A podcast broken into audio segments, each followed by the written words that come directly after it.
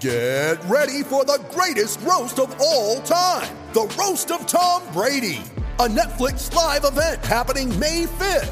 Hosted by Kevin Hart. The seven-time world champion gets his cleats held to the fire by famous friends and frenemies on an unforgettable night where everything is fair game. Tune in on May 5th at 5 p.m. Pacific time for The Roast of Tom Brady. Live only on Netflix. Hey, all you cool cats and kittens. This is Gabriella Hoffman, here with episode 76 of District of Conservation. Two things that are going to be discussed in this episode. I'm going to largely dedicate a good chunk of this episode to my thoughts and observations from watching the Tiger King documentary that has just been so widely talked about and discussed. And since there are actually conservation law implications and just this dynamic between two warring factions, I'm going to explore that more and kind of how I feel as a outdoor rider, what I can take away and what you should take away from it. And then I'm going to talk about how firearms manufacturers and ammunition companies have just been labeled by the DHS, the Department of Homeland Security, essential critical infrastructure workforce businesses, meaning that they can operate and are deemed essential businesses in the wake of the global coronavirus pandemic. The Tiger King documentary on Netflix has really taken social media by storm, especially because people are practicing self-isolation, they're in quarantine, and it's something really interesting and thought-provoking and crazy, and we as Americans live for this stuff, and it's been a topic of discussion. I heard a lot about the hype from several friends in the outdoor industry, namely Jana Wall, Joe Candilis, who's a past guest here, and the president of the Western Bear Foundation, my friend Alan Luck, also from the American Sport Fishing Association, who came on. All three of them talked up a great deal about this documentary, pointing out how crazy, interesting, kind of captivating it is. And I watched it. I normally don't binge watch programs whatsoever. It's not in my nature to do so. I'm probably an unusual millennial in that respect. But just seeing what people were posting about it, I will say and admit that the memes kind of brought me in, and just the discussion of the legal situation that has kind of sprung about from that, and just this discussion about the private ownership of big cats, especially endangered or threatened big cats and exotic species, is really interesting. And I figured I would dedicate a little bit of time on the podcast to that. There will be some spoilers in this discussion about the Tiger King. I won't give away too much because I think it's important you watch the documentary if you are interested, but you may hear a little bit of spoilers from the forthcoming discussion. Basically, what Tiger King centers around are two central figures, both of whom have partaken in the sale of big cats, namely exotic species like tigers. One character focused who perhaps has drawn a lot of sympathy, interestingly enough, is the guy from Oklahoma named Joe Exotic, who's actually currently in jail for 22 years for violating numerous provisions of the Endangered Species Act and also the Lacey Act. So the Endangered Species Act of 1973 prohibits different actions relating to, obviously, hunting, extracting, selling exotic species, especially those that are threatened or endangered. And then the Lacey Act of 1900 prevents the sale of wildlife species, whether for game consumption or for just commercial use, unless you are certified and you're, let's say, a zoo and you're trying to obtain animals that way. So from a conservation standpoint, from a policy standpoint, given the revelations that that gentleman is facing a lot of jail time and currently is sitting in prison. And actually, interestingly enough, in an odd twist, I should say, he's actually seeking a pardon from President Trump, of all people, and is countersuing for $94 million. You see throughout the documentary that he perhaps originally was really concerned and in it for the right reasons. And then perhaps greed and fame consumed him, and he started to submit to very bad behavior, obviously, and engage in this kind of very questionable sale of tiger cubs. Alternatively, you have his nemesis, Carole Baskin, who runs the Big Cat Rescue out of Tampa, Florida. And she is quite suspicious because a lot of people are convinced that she murdered her husband and fed him to wild cats. And it's just so bizarre. Just, I don't know how verifiable that is, but that's kind of a running rumor that she had something to do with her second husband's disappearance. And she also currently runs the Big Cat Rescue Operation with her third husband, who throughout the documentary, you see when they get married, she has him on a leash. It's really weird. There's some weird dynamic. And it's centered around these two people who fight against one another. This guy, Joe Exotic, is very eccentric and pretty crazy. And he hires someone to murder his rival because he fears that she has taken away stuff, that she has essentially taken the lion's share of big cats. And believe it or not, she actually partook in the sale of exotic cats too.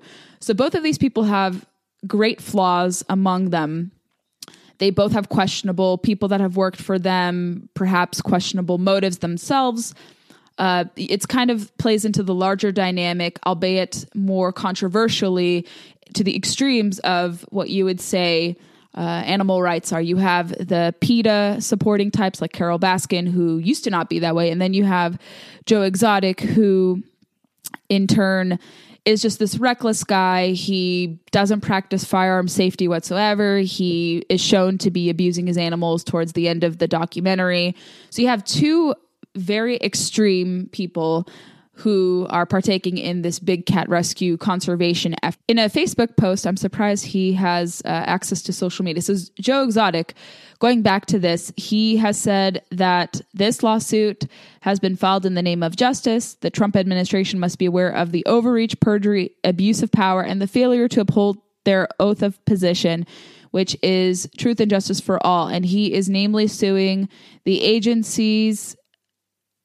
Previously, the former U.S. Fish and Wildlife Director, Dan Ashe, saying that he used his government position to create an illicit monopoly with the American Zoological Association and shut down hardworking American businesses for self-gain. I've been illegally charged with these crimes, and the Trump administration, the United States Department of Interior, along with the Federal Wildlife Service, must be held accountable for what they have done to me, my parents, and my family, along with my animals. Thank you, and please share. And I'll include that in the show notes, as bizarre as that is. First, I want to discuss whether or not it is moral to own exotic animals and what I think about that. Two, about any pending legislation relating to private ownership of big cats. And three, just kind of maybe some openings for people in hunting and true conservation efforts to perhaps kind of do what we've done with other species and help. For the first point, I should say, I think as long as someone is accredited, they don't have any criminal past, they follow the laws, perhaps they are accredited with the American Zoological Association or within state and federal laws to, let's say, not engage in the sale of exotic cats, but perhaps engage in the preservation of animals. Let's say like the San Diego Zoo, I think, is one of the best arbiters of conservation when it comes to exotic species. There are some private preserves in the United States. I've been to a handful. One, namely the Yellowstone Bear World, I think does a good job. I haven't seen anything questionable from them. And second would be the wildlife refuge I went to in Thurmont, Maryland, which has a lot of exotic species. And they seem to do a good job of taking retired zoo animals that may have been displaced or coming from the zoos, and they go to this place as a final refuge. You don't really see much of abuse there, but I think there can be a debate over whether or not certain people should be in possession. I don't think people like Joe Exotic, especially in revelation of them not treating their animals well, people like that do a disservice to, let's say, those of us who have questions about PETA and their morality and their tactics. He's not a good representative, I would say. He's entertaining, I will admit that, but he definitely did commit a lot of ESA abuses and Lacey Act abuses. It's hard to dispute that. It's namely laid out in the documentary. He's not really being framed. He did engage in some pretty bad practices. And then you also see that Carole Baskin, people like her, want to dominate big cat conservation, which is also problematic too. So I think as long as people are within the confines of the law, they have the proper accreditation, they should be able to house these animals in a legal and safe way, and obviously be routinely checked by the USDA, Fish and Wildlife Service, and do that. Because there are many people that go into conservation efforts with good intentions. They're not like Joe Exotic or Carole Baskin. They go into about it with the right reasons, and they want to help increase numbers. And I'll talk more about this in the third point. that you see this with exotic species, like a lot of African wild species that are kind of in the cervid or deer family, a lot of oryx. So maybe that can be transferred to big cats, and you can see kind of a proliferation of exotic, threatened, and endangered species kind of coming back in the United States like they have in Texas with certain exotic species there. There's also the Big Cat Act, which Congress is deliberating. It's always been presented in Congress, but it never really has made any traction. I haven't really seen any indication that this would pass. It does have some bipartisan support, namely from Democrats that are key sponsors, but you see a few Republicans also lending their support, Senator Richard Burr, and then also Senator Martha McSally, two Republicans who have signed on as co-sponsors. And then you also see a related House bill getting some support as well, but it doesn't seem to have a lot of bandwidth right now. But essentially what they would want to do with this bill, basically amending what breeding means to negligently or intentionally facilitate propagation or production of, and to prevent propagation or reproduction of, and to amend what prohibitions include, and whether or not it's unlawful to import, export, transport, sell, receive, acquire, or purchase any prohibited wildlife species through interstate or foreign commerce in a manner substantially affecting interstate or foreign commerce, to breed or possess any prohibited wildlife species. So they would want to increase penalties for captive wildlife offenses. Actually, what the Big Cat Safety Public Act would do, if passed, is it would revise requirements governing the trade of big cats, specifically lions, tigers, leopards, cheetahs, jaguars, or cougars, or any hybrid of such species, and revise restrictions on the possession and exhibition of big cats, including restrict direct contact between the public and big cats. So I don't know if, because of this documentary, this is going to have more bandwidth, if it's going to pass, what the likelihood of that passing is. But because you see a lot of the public reaction is sympathy for the guy currently in jail and not so much his nemesis.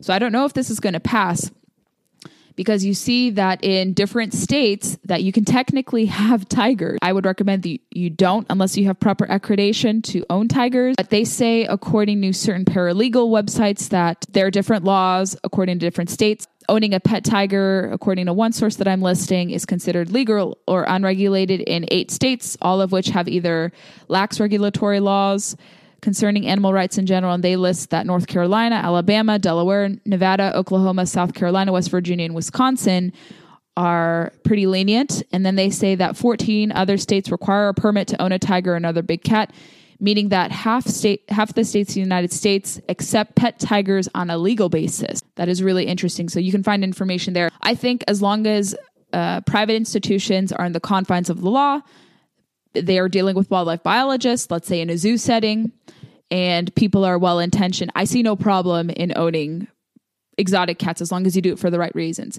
However, I don't think having the extremes of, let's say, a Carole Baskin or a Joe Exotic meet that criteria. But as long as it's legal, it should be done. I mean, people get to learn about imperiled species through zoos and through wildlife preserves. And then a third point I want to make more briefly is that perhaps hunters and other true conservationists could create, let's say, organizations that help imperiled big cat species, whether they're tigers, lions, jaguars, bobcats, mountain lions, although mountain lions and bobcats have proliferated in the United States quite well due to hunting quotas, limits on hunting, and just seeing those measures going into place. But maybe there could be something in terms of mountain lion and bobcat efforts more defined along the true conservation confines and not so much those on the preservationist confines. Or briefly, I want to talk about how firearm manufacturers and ammunition companies are now deemed essential businesses. This document from the Department of Homeland Security through the Cybersecurity and Infrastructure Security Agency is titled Identification of Essential Critical Infrastructure Workers During COVID-19 Response. And essentially what a critical infrastructure worker is a list that's intended to help state, local, tribal, and territorial officials as they work to protect their communities while ensuring continuity of functions critical to public health and safety, as well as economic and national security. And it goes on to say decisions informed by this list should also take into consideration additional public health considerations based on the specific COVID-19 related concerns of particular jurisdictions. And you can find where firearms manufacturers and ammunition companies are listed as essential workers on page 6 of the 15-page advisory, and what they deem under the law enforcement, public safety, and other first responders section on page 6, which I will link for you, lists, quote, workers supporting the operation of firearm or ammunition product manufacturers, retailers, importers, distributors, and shooting ranges. And the National Shooting Sports Foundation, which is the trade association that oversees a lot of these companies or represents these companies at large.